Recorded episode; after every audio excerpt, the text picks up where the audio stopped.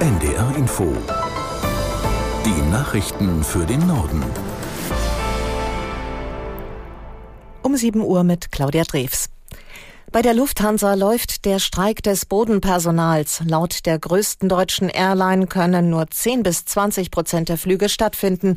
Mehr als 100.000 Reisende könnten demnach von dem Arbeitskampf betroffen sein.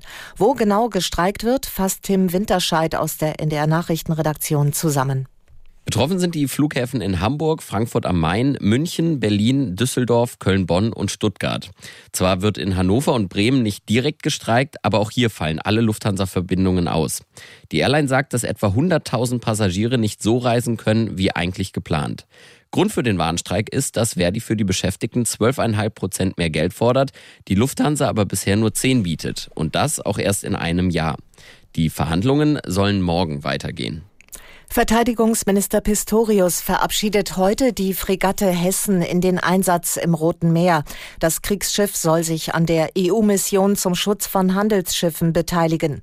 Aus der NDR Nachrichtenredaktion Julia Faltermeier.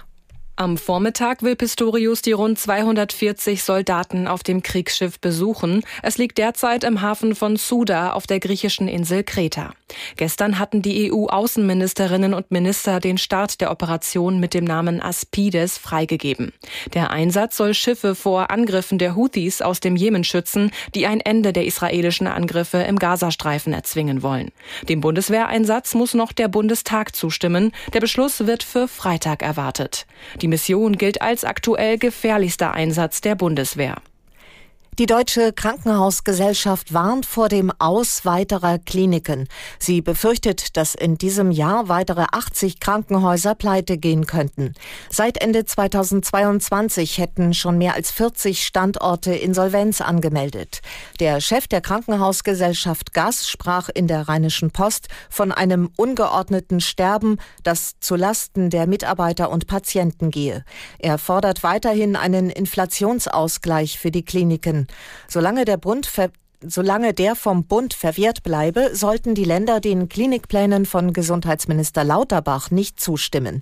Diese sehen vor, dass sich Patienten künftig über einen Klinikatlas über das Leistungsprofil der Krankenhäuser informieren können. Wikileaks-Gründer Assange wehrt sich weiter gegen eine Auslieferung in die USA. Dazu findet heute und morgen in London eine Anhörung vor Gericht statt. Es geht darum, ob Assange Berufung gegen den Auslieferungsbeschluss einlegen darf. In Großbritannien ist das der letzte mögliche juristische Weg für ihn. Lehnt das Gericht ab, könnte Assange nur noch vor den Europäischen Gerichtshof für Menschenrechte ziehen.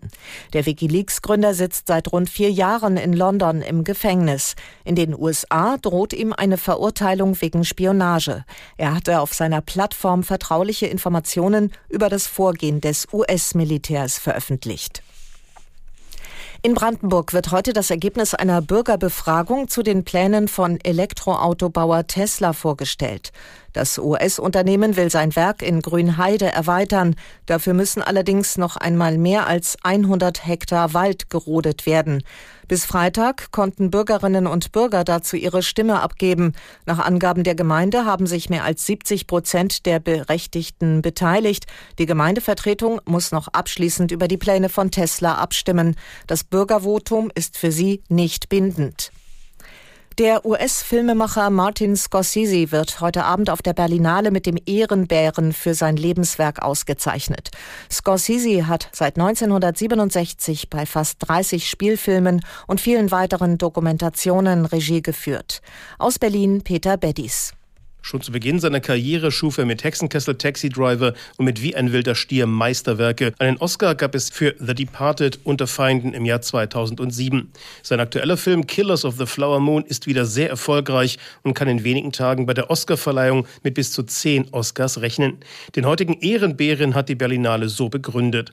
Scorsese ist ein unübertroffenes Vorbild, dessen Filme begleiten uns, seine Figuren haben in uns gelebt und sind in uns gewachsen. Sein Blick auf die Geschichte und die Menschen Menschlichkeit hat uns geholfen zu verstehen und zu hinterfragen, wer wir sind und woher wir kommen.